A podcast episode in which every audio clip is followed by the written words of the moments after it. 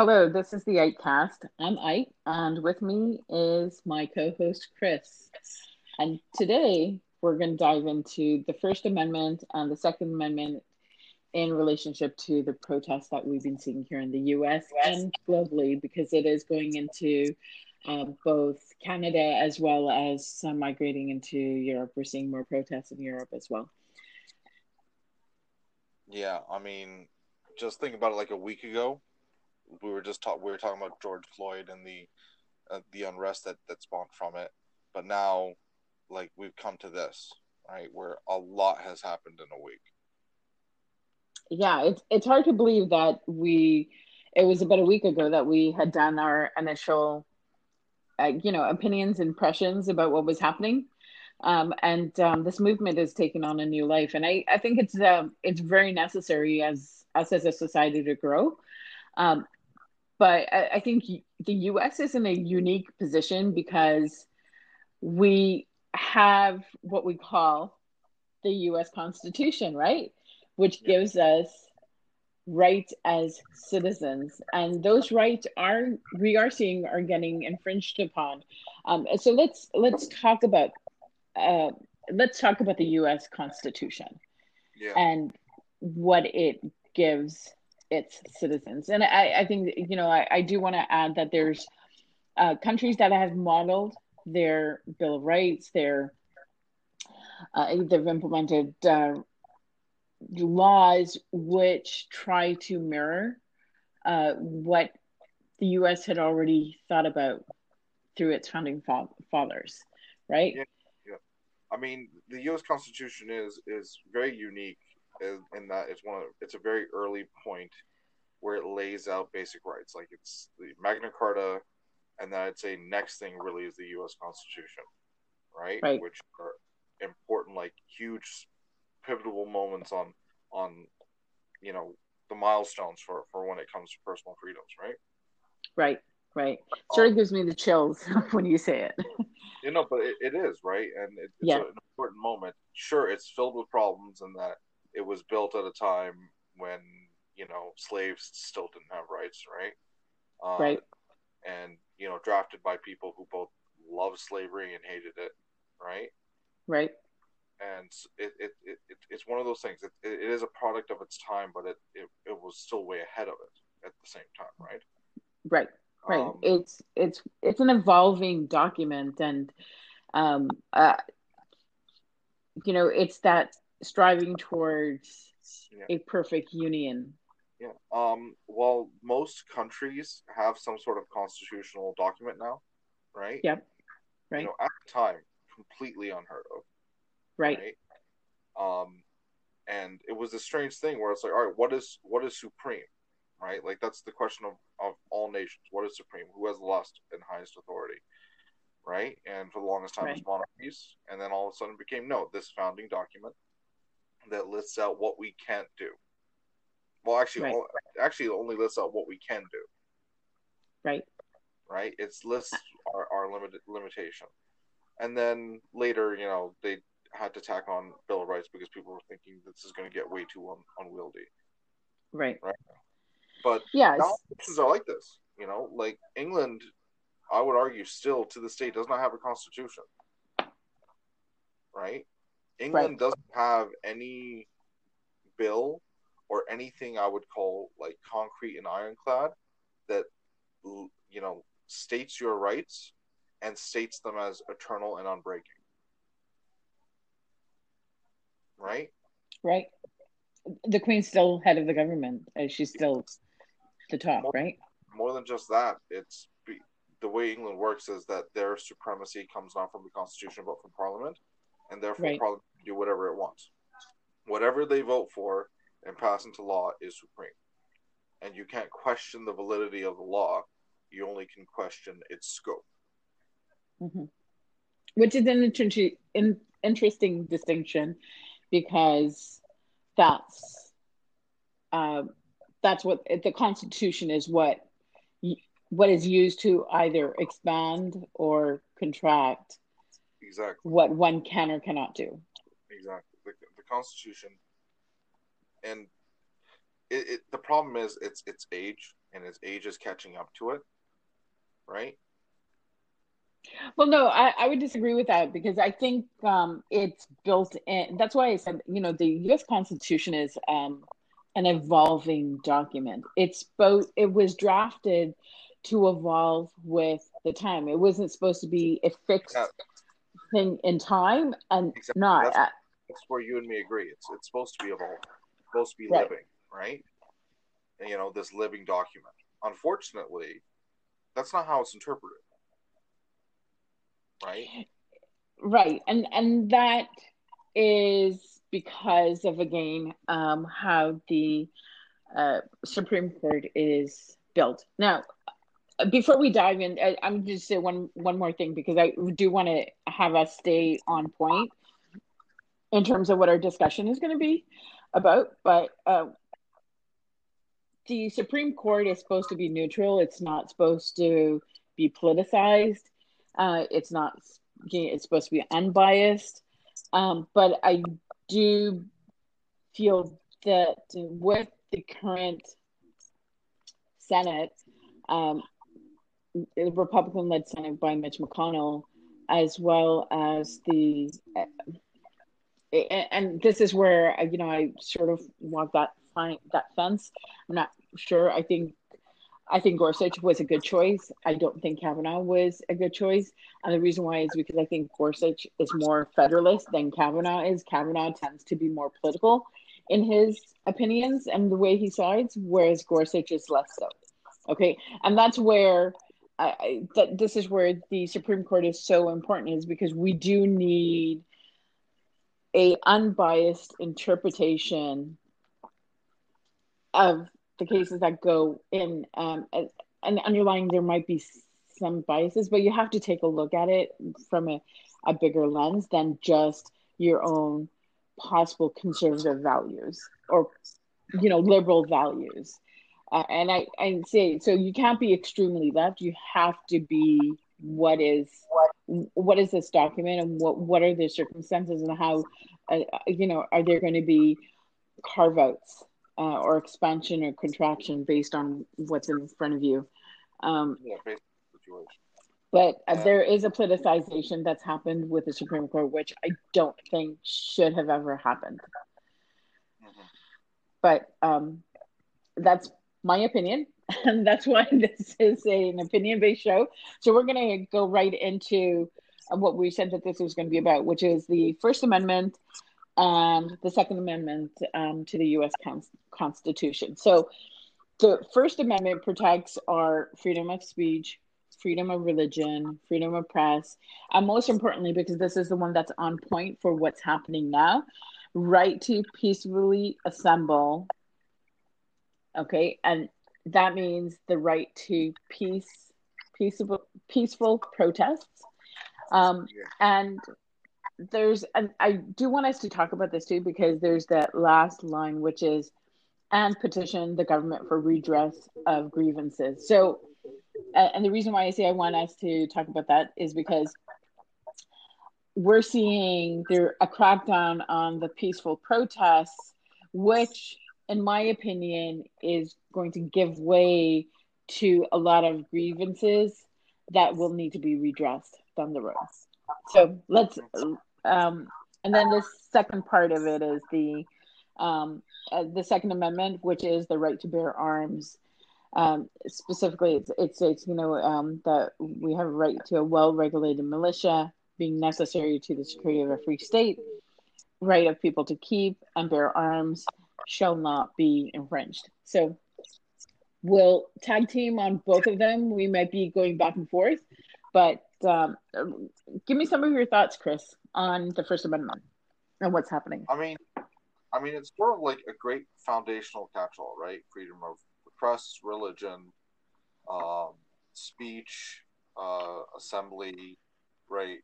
Uh, redress of grievances uh, from the government.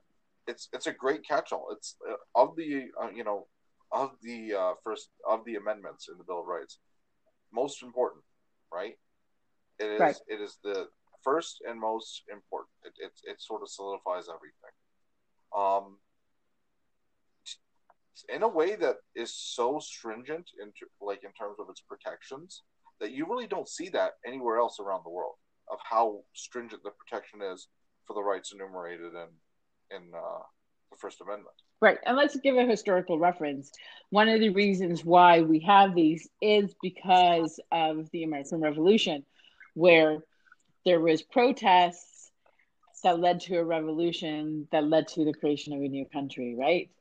And that was an oppression against British rule and taxation. It's, it's it's it's protests and speech, you know, and separate religions and all these things that that are enumerated that were going on during you know the Revolutionary War. You know, right. in that era, all these things were going on where there were protests, where there was you know press and and speech and all these things going against the government.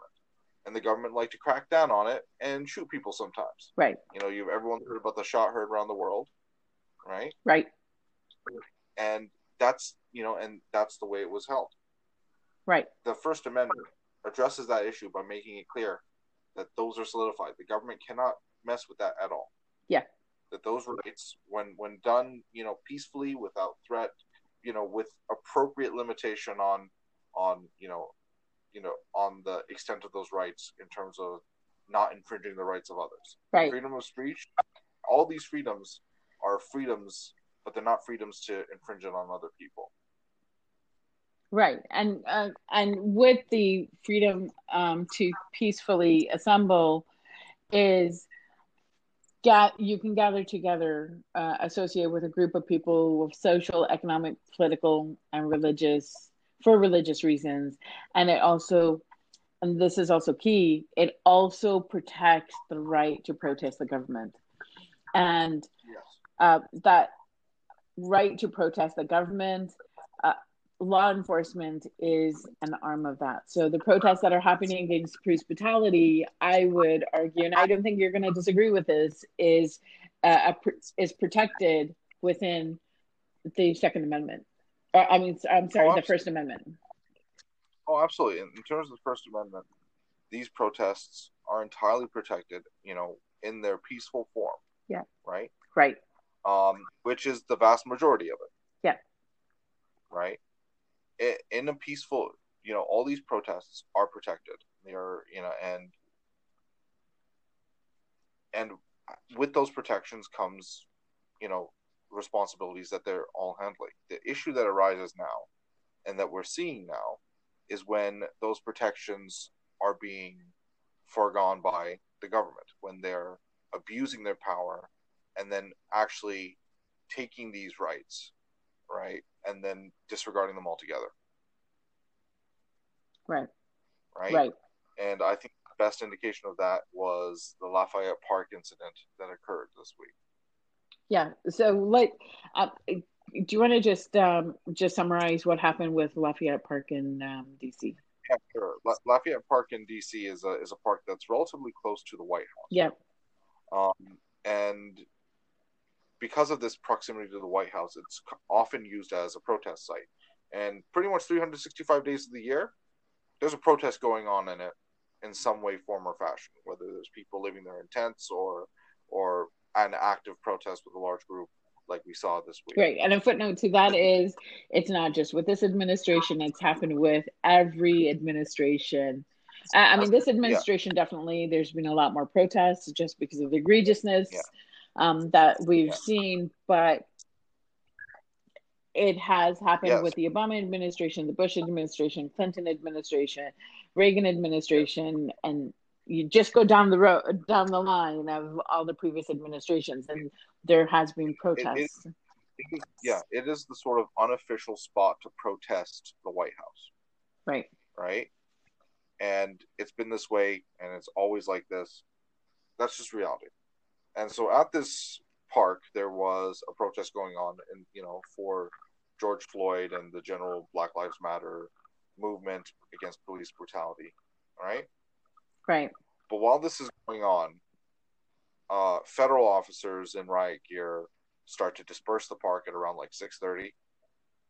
Right when there was a curfew at seven, so they began to try to disperse the park early, throwing tear gas, hitting journalists, clubbing people, while this is going on, There's a Black Hawk that is deployed overhead, Right. right? And a Black Hawk is a military style helicopter. Right. To um, and the whole reason to disperse this crowd was not because there was violence or there was you know some you know escalation of tension. None of that. It was done so that President Trump could clear the park so that he can walk across the park, right, from the White House to the Church of the President, as it's known, right? Which, by the way, he apparently has never visited since his inauguration. Exactly.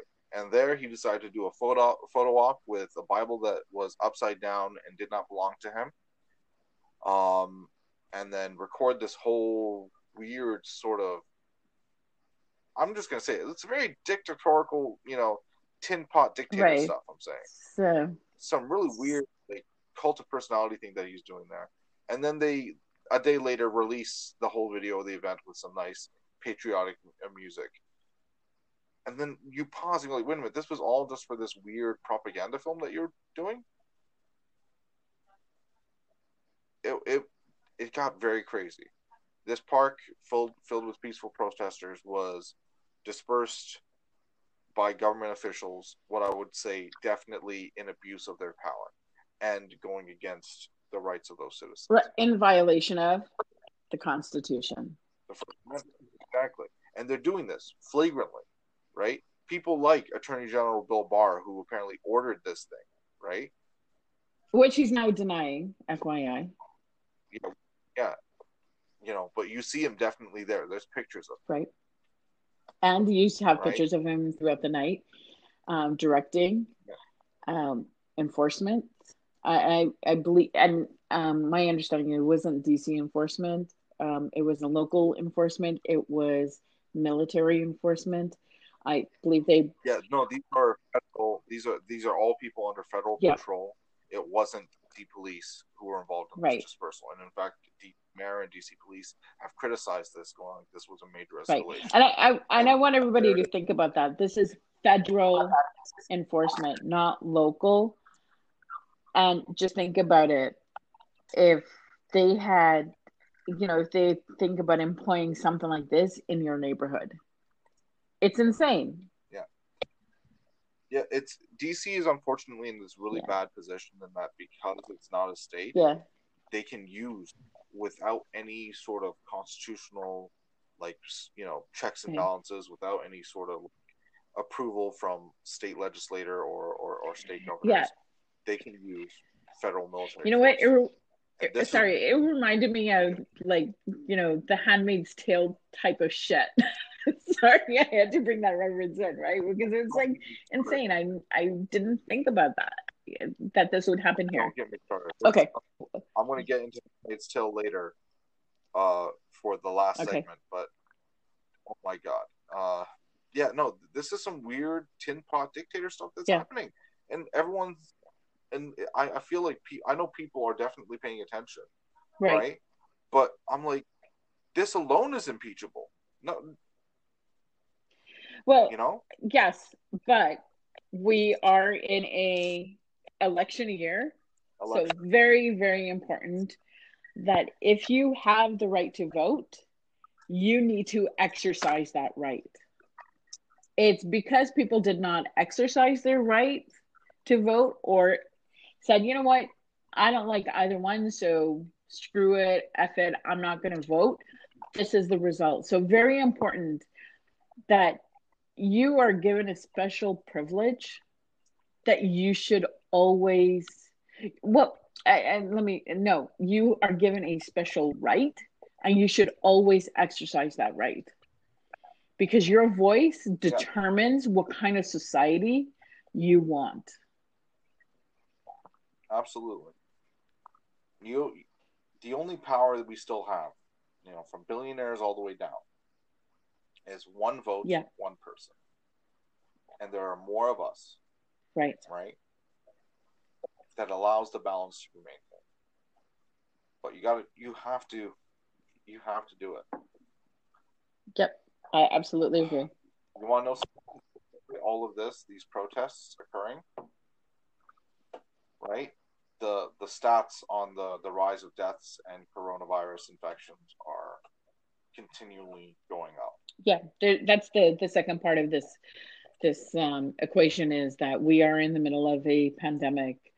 Um, you yeah you know, um, yes, I see a lot of protesters wearing masks and stuff like that, but masks, as the experts have said, doesn't it minimizes it, but does not guarantee that you're going to be protected, right? Because particles will still seep through your masks. Um, so yeah, where there's there is a health hazard component to it, and I I think that in the next two to three weeks, four weeks, we are going to see a if we have we are starting to see it, but we're going to see a significant upswing again.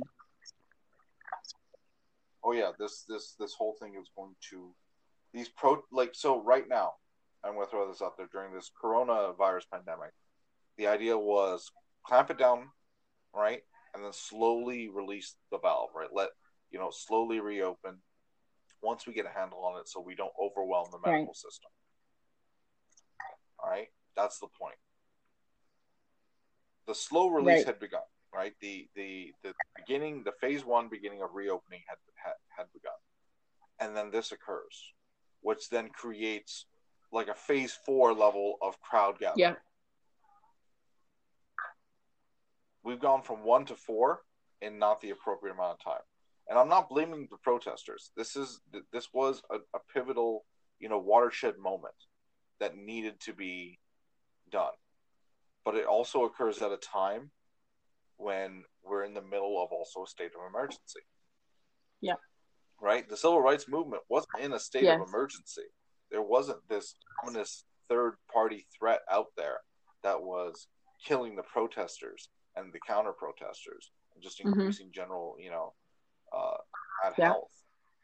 This wasn't a, a reality during then. This is this wasn't a reality in most parts. We usually have it one or the other you know, 1920 level pandemic, right? Right, 1960s level social crisis.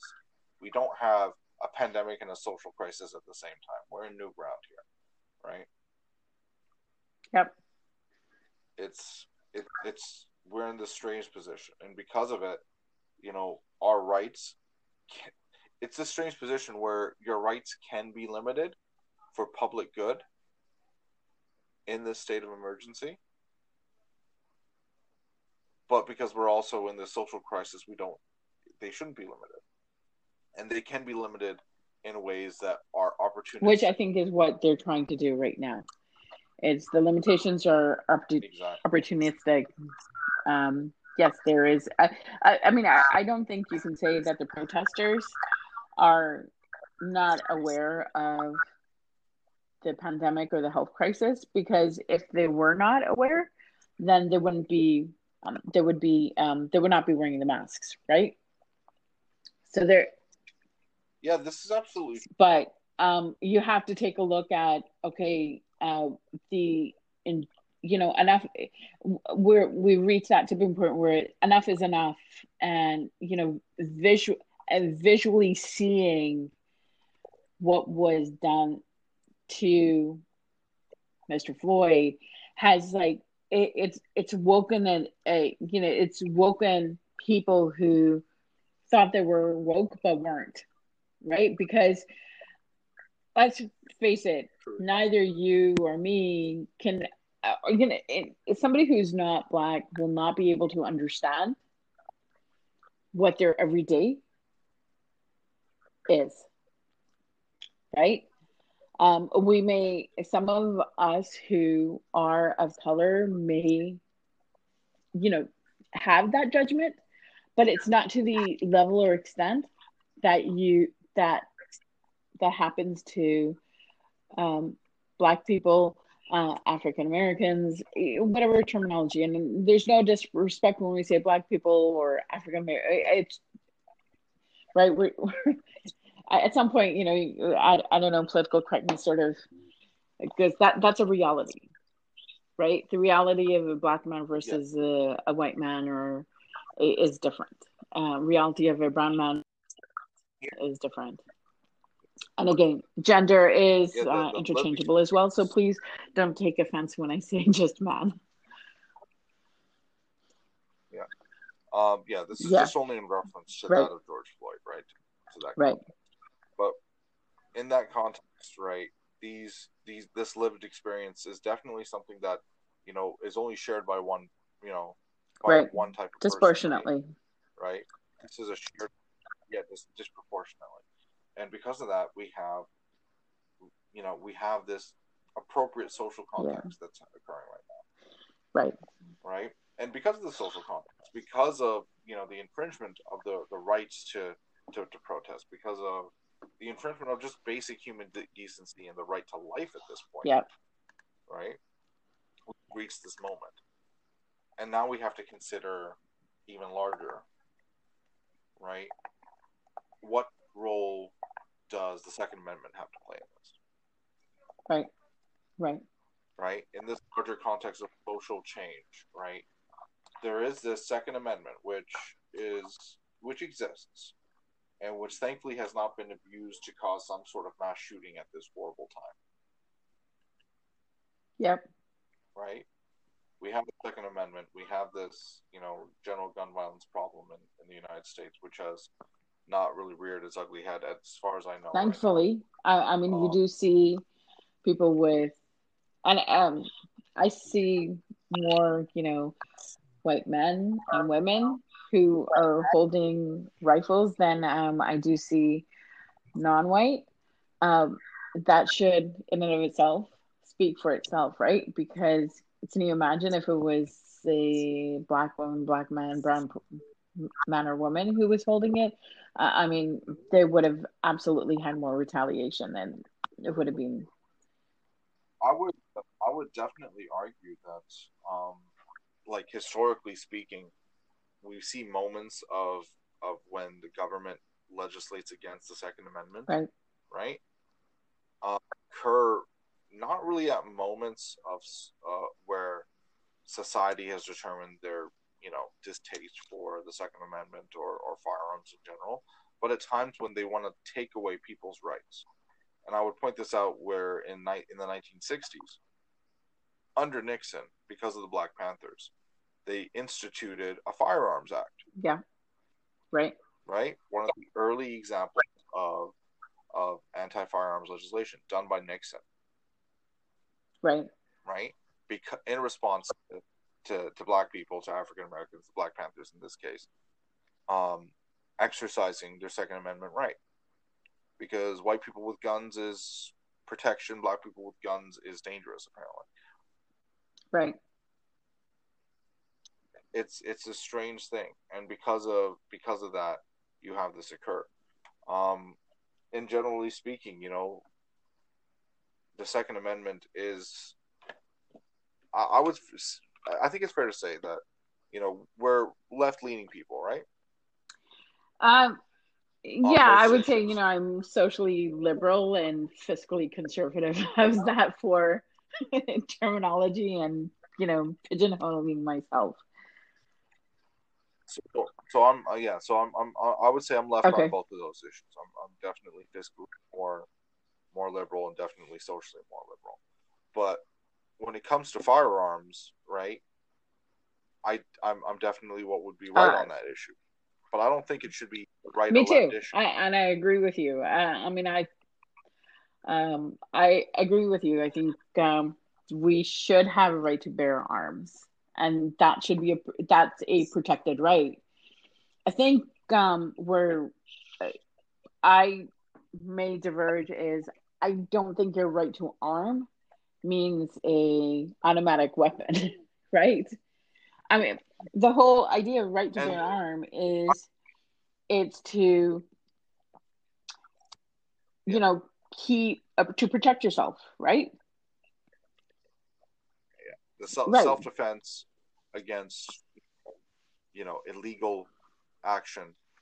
By Is- private, right? Pri- by warranted. private or by the state. I would also say by state as well. Yeah.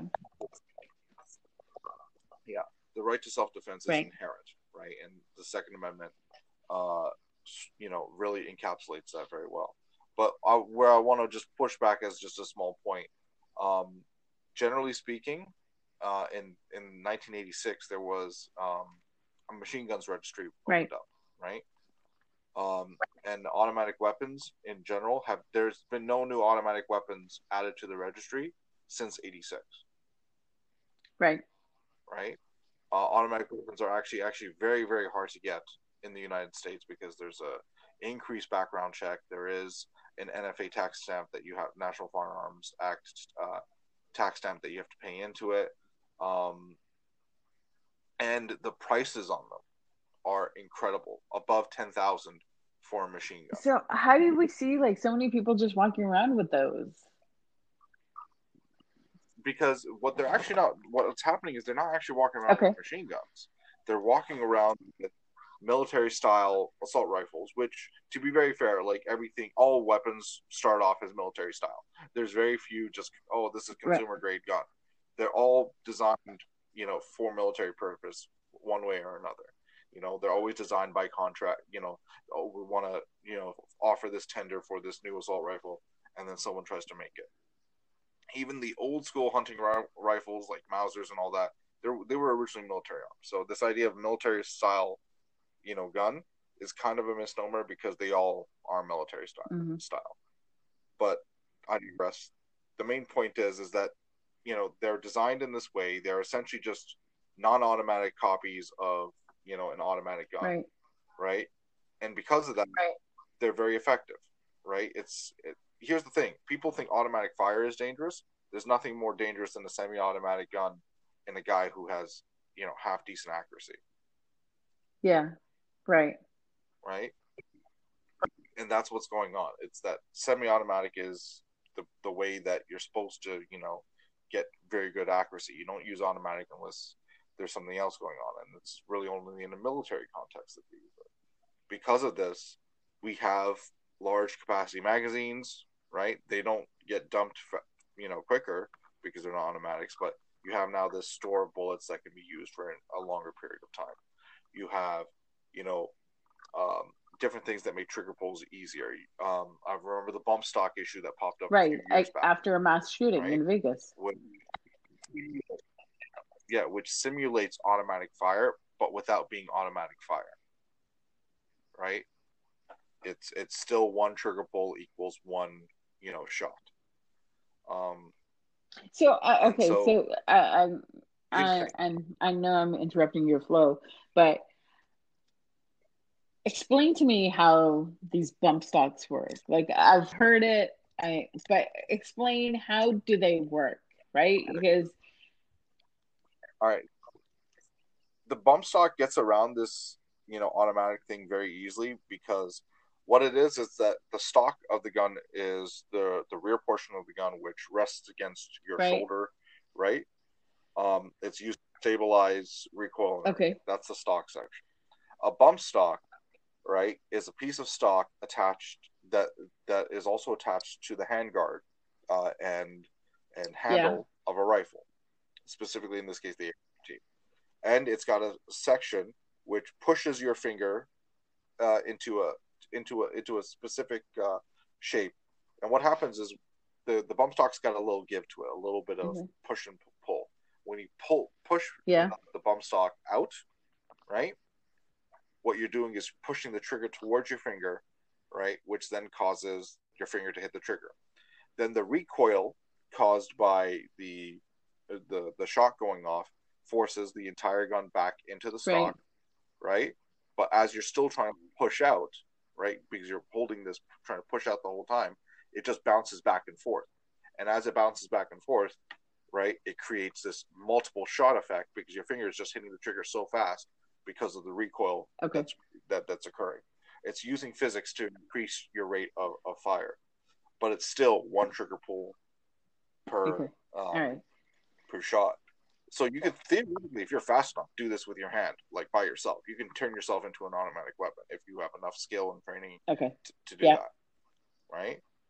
But this stock uh, allows it to done, it allows it to be done in a in a very sort of clever around the, you know, right in a roundabout way. It's not really an automatic rifle. It doesn't really have the um, accuracy that an automatic rifle does. It can do damage when you're looking for indiscriminate. Yeah, when you're looking for indiscriminate violence, this thing works.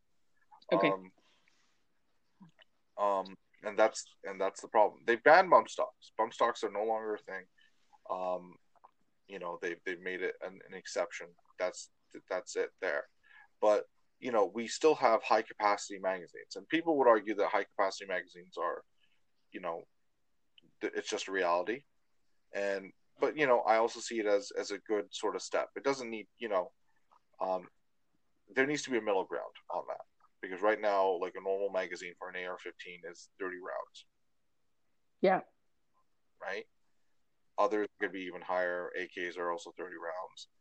Um, you know, anything that uses that, you know, AR-15 magazine, you know, those STANAG mags is another thing that uses okay. 30, you know, 30 rounds. So, you know, we have this huge amount of ammunition that's available, right? and this crisis has brought out a metric crap ton of, of, of gun sales. Right. We've seen just people buying guns left and right. right. So it, it's and we want, yeah, and I, I think we want to um, note when it comes to gun sales, it is really dependent on accessibility is really dependent on the state as well, right? There isn't a national, yeah, yeah, regulated regulations on on gun sales, it is it is really determined state by state. So state, you know, one state will yes. have really restrictive abilities, and the other will, you know, make it very liberal to be able to obtain them.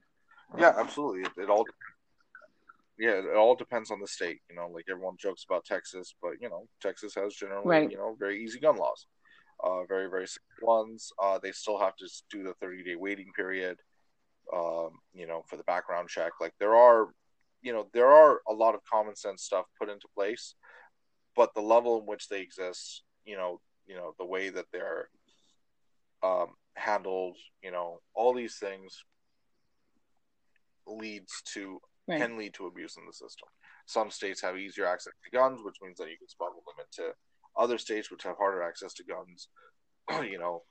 Yeah, I, it's, I'm, it's just reality. I'm wondering if Here an Canada, argument, yeah, I'm wondering if an argument can be made, and I, I know we weren't, um, uh, we weren't going to talk about this. I wasn't going to bring it up, but I wonder if um, the the movement of guns between states, um, you know, some arguments could be made regarding the commerce clause. I don't think it's being done yet, but I think that would be interesting. That's going to be for another discussion. I want you to, you know, think about that, Chris, because we're going to come back and we're going to possibly even talk about it. As you guys can tell, we're pretty um, passionate about the Constitution and what is allowed. But I, I, want us to circle back because I, I, I feel like we've sort of uh, digressed um, uh, down a tangential yeah. line. So let's go back to the um, let's go back to Second Amendment right to bear arms, and um, yeah, I, am gonna I'm gonna make the argument here. Uh, you know whether it's right or wrong, but uh, Second Amendment gives the right to bear arms, right? Um, to right of people to keep and bear arms, so uh, in order for self defense and protection. So the question is, when yes. you have law enforcement, you know, um, infringe on um, basic human rights, then do you get that same second? Would you get that same Second Amendment protection of right to bear arms against law enforcement? I know the answer to this, you know, and I think viscerally everybody's like, no, absolutely not. That you're not going to be protected for that. But there's a self defense element there, and um, that, and I want us to talk about that because I think there are people out there that have I that thought it, process. Yeah, I think it, it depends on the the state. Uh, definitely, some states indemnify uh, police uh, during what they would call riots to allow them to, you know, to to do these sort of things that would, you know, infringe on the rights of others. Some states allow this. Uh, other states don't necessarily do. The other issue that you arise though with self defense is self the, the the measure on self defense has to be, you know, genuine threat for fear of life, right? Also, you know, it's it's hard to say that with a baton in in a in a riot shield versus say like a cop with an assault rifle. Um, but we have this even during peacetime, right? Like, say if SWAT busts into the wrong house and yeah. you shoot at the SWAT, right? Are you protected? Because, you know, this is self defense because you know some guys with guns just randomly shot up, you know, went into your house. I, I was defending myself. I wasn't doing anything wrong. Are you in? Are you protected? You know, by self defense as as a defense, right? By the Second Amendment, you are you protected? And I think, generally speaking, police might be indemnified legally. I would argue they shouldn't be. Yeah, and um, yes, uh, you're right. It, right. It's under um, a, a, legal concept or a legal doctrine called qualified immunity. Okay, and, and again, this was um, first introduced by the U.S. Supreme Court in 1967. Okay, and um, the doctrine says that uh, or the doctrine shields government officials from being sued for discretionary actions performed in their official capacity unless their actions and this is you know clearly violated um, uh, federal law or or clearly established federal law or constitutional rights right but it's since i think 2005 it's courts are increasingly applying this and this doctrine for excessive or deadly use of force by police. So there's a doctrine which is supposed to protect officials from, you know, being sued for actions that they took in their capa- in their official capacity, which I can make, uh, you know, I understand, but they've expanded it. The courts have expanded it to allow for protection of excessive or deadly force by police. And because they have this implied immunity, um, police forces know that this is being, this is expanding. We have what now we see as what happened to George Floyd, right? So it's an excessive deadly use uh, for uh, deadly use of force by police police officers who are supposed to protect you and they're the cause of. And they've been able to do this. These officers have been able to do this because there's that underlying you know mentality. We're going to be protected because of this legal doctrine called qualified immunity. Yeah. Right?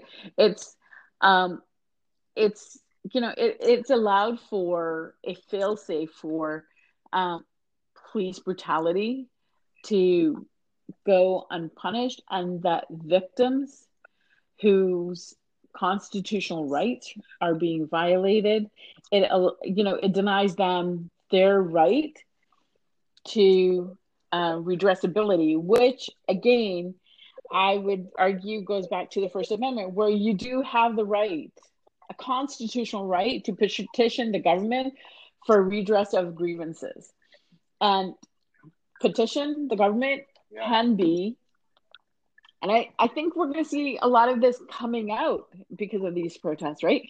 A freedom of um, the right to petition government for redress of grievances can be by protesting protest letters right? Uh, filing complaints but also filing lawsuits. And i think we're seeing that now as well. I think this morning i just read that um, Black Lives Matter and I think the ACLU uh, over the last uh, weeks, uh, uh, they've started to file lawsuits against the federal government um, and law, law enforcement for their excessive use. And there was a, a court in um, Denver um, that did uh, that just uh, uh, issued, I think, a restraining order for police to use.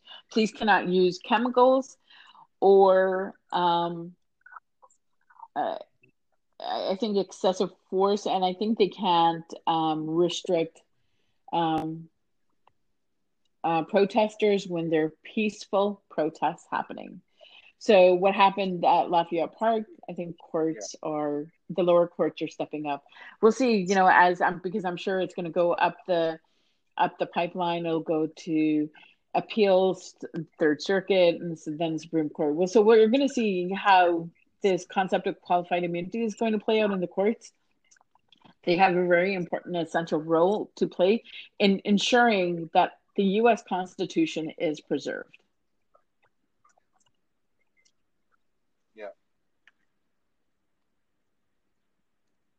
Right. Yeah, I, I, I definitely think that uh, the next step will be, you know, the courts and and right now the you know the press, but the biggest thing of all is is you know November, you know, when the election occurs. How are you going to, you know, how are people going to remember? You know, this has been a very long time of a Trump presidency where there's been one scandal, crisis, abuse of power, right? Um, possible treason. Yeah. All of it's occurred. This is one. This is a very eventful presidency. Right. Right. And you know we we're in the middle of the worst pandemic in the United States history you know, over 100,000 dead, almost 2 million people infected, right? Uh, for modern history, you know, this is, we, we're, in, we're in a very strange time. And because of that, you know, people, they're, you know, our rights are being trampled upon. And they're, and people don't really have any redress right now, but they, the courts they do. Uh, and I, I'm going to go out on a limb and say um, the near future, not the far future. Okay. Um, it, we definitely, and yeah. um, uh, I, I want to again reiterate we have a constitutional right to protest. It should be peaceful protests because that's how you bring change. If there's not peaceful protests, then you know what uh, you have you're going to have general public turn against um, what you're protesting against the grievances that you're protesting against because the because there's da- damage that's being done to persons and property and that's not acceptable. We bring change through peaceful protests and i do believe that peaceful protests do do matter and they do bring about change.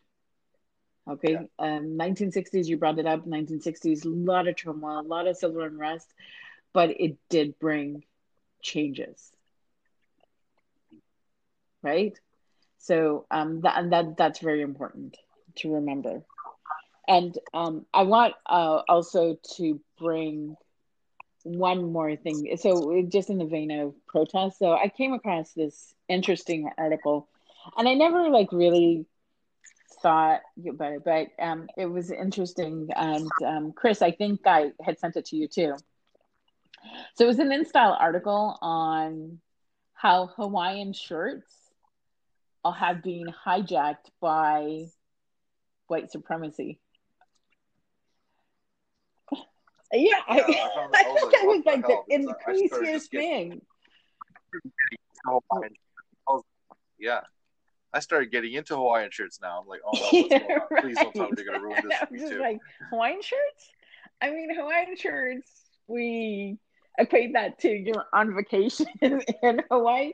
You've got luau's and, and stuff like that. But so here's the um, here's the reference point. So, so uh, apparently, um, so it's it's come out of uh, you know a Reddit group of neo Nazis, white supremacists, um, and it started off with a, and it's based on a um, Breakin' 2 Electric Boogaloo movie. I've never seen it. I never even knew that movie existed, but apparently it was a sequel. Yeah, I've heard it because the joke is always whenever something is two, it's Electric Boogaloo. Okay. So you know, World War, you know, it's like yeah, it's it's just a reference. Whenever something okay. is a sequel, it's always called Electric. Yeah, I, I didn't even electric. have that reference point, right? But um, so uh, apparently there was, uh, you know, in this article they go in terms of the sequence of events leading up to this being a symbol for white supremacists, and e- even igloos And when I say igloos, I mean in you know, Inuit, Eskimo igloos up north igloos. Okay, so let's keep that in mind. So, so the the way it, the sequence happens is um, there's these message board, boards on Reddit, 4chan, 8chan that's sharing jokes uh, and memes about the movie, and then um, and you know, and those are those those are typically message boards that radical far right gatherers go on. They use these boards to talk about political, you know, discuss politics and, you know, those who also don't believe in the political correctness that that is here in society, right? They also use, you know, uses a forum for yeah. racial slurs and hate. And so the way it goes is that um, Boogaloo is is very similar, sounds like igloo. So they've hijacked the, you know, the igloo. So if you see a reference point to an igloo, that has um, that's a that's a call to um, white supremacists. Um, and then you know, and uh, the same with yeah. Hawaiian shirts. Um, there's actually the Anti Defamation League. Defamation League. They um, they did start um, they did start, uh, you know, they did an article on how white supremacist groups have, you know, started to, uh, you know, put different things in front of Breakin' 2 Electric Boogaloo. Like they've interchanged it with Civil War two Electric Boogaloo. They're, so they're connecting it to a second Civil War coming, right? But yeah, I've uh, I've also the, the term boogaloo used in reference to uh, 1776 yeah. too. Yeah, so you know, so um, and and where did the Hawaiian shirts come in? So the Hawaiian shirts are because you know in Hawaii you have these you have luau's that they have right um evening dinners or uh, and um and and stuff it's a huge big outdoor barbecue right um for, and you know, if you've yeah. seen movies, you, you've seen a luau. Yeah, you, you get the reference, yeah, right? You, so, and at those luau's, many people wear Hawaiian shirts. Now, it, the big luau sounds like big boogaloo, which is why that's become their code for when they're out in the protests with a Hawaiian shirt, they're actually white supremacist or anti government instigators that are um, in this group trying to create further chaos. So peaceful protests, they create, you know, an environment where then the mob mentality ends up happening. So that's where Hawaiian um, shirts um, came in as a symbol for them for anti-government, anti-shutdown. Um, you know, um, and when I say anti-shutdown, I'm talking about the protests that we had for the the lockdowns, the staying safe, uh, staying safe. Uh, you know, state of emergencies that states have. You saw, you know, them. There, you saw in you know guys in masks with wearing Hawaiian shirts and stuff like that. You see that reference that that's a that's yeah. that's why you're seeing more more people wearing hawaiian shirts because um in some of these is because that's their symbol for i'm with you an alt-right group. Like sees like right? You can identify yourself in a in a group uh, if you have a similar mentality or thought process so they're they're starting to show up in protests wearing Hawaiian shirts, you know, and um, I, I mean, the article was clear. You know, it can be it can mean two things. It's you really like to wear a Hawaiian shirt, right? Or more importantly, you're actually a white supremacist in the mix who is trying to start a race war and that's crazy, right? Like I never would have thought I never would have thought Hawaiian shirts who could could mean that. And that, so I thought it was a really interesting article. Um, I, and I think people should, Yeah. you know, Google Hawaiian shirts and protest. Uh, you'll see a lot more information. You'll see a lot more people who have actually been addressing it. And and, and then, you know, and of course the if that wasn't crazy enough, it was InStyle magazine that had done this article. A fashion magazine. So uh, it's it was interesting for me, Yeah. right? So, um, Chris, I would say uh, you can wear your your um, Hawaiian shirts if you want to. I just, you know, wouldn't wear them to a protest. okay, okay. Yeah, oh, yeah. yeah. Okay, that's fair. All right. Let's. All right. We're almost coming Yeah. to an hour. Let's let's let's pivot away from all this heavy Okay. stuff and and come to very basic understanding.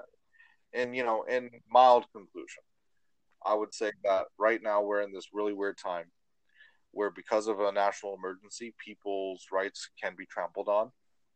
But hopefully that it won't stay that way. Hopefully in the future the courts will be able to look back at this moment and see Yeah. who was, you know, doing wrongdoing, who who was in breach of their power, in breach of the public trust, and then successfully be able to redress the complaints and, and, and suffering of others. And hopefully this this this Right. era that we're in leads to something better.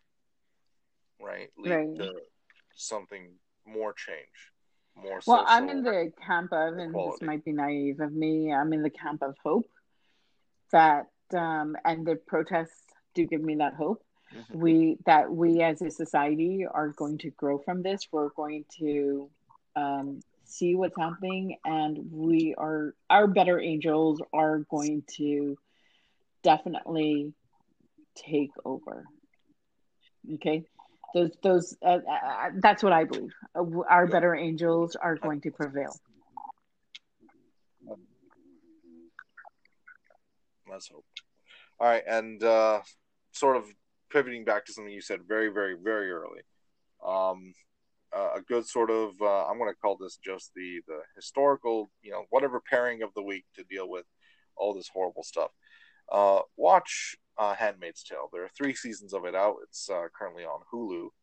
Um, and my Yes. God, is it not that and I'm going to add to that watch HBO's Watchmen if you haven't done so yet, because that is also on point. Yeah, yeah, of talked about it. wrote- Yeah. Uh, talking specifically about Handmaid's, Handmaid's Tale, sort of like the, the, the basic plot. It's a dystopian future, uh, relatively, you know, close to ours, where um, uh, extreme right wing uh, fundamentalist Christians take over the United States government and change it into uh, a Yeah. religious ethno state Yep. right?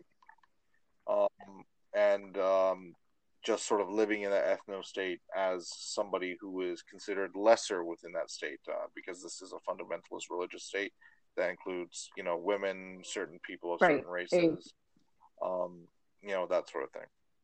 And uh, um, it's a it's a really good show. It is a, at times hard to watch, uh, incredibly at points. At points, uh, that show that show is just so draining, but Yes. at, at the same time, Yeah, some sort of catharsis.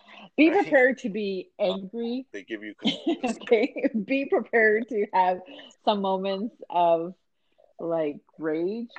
But I would say take that anger, take that rage that you might feel, yeah, and you know what?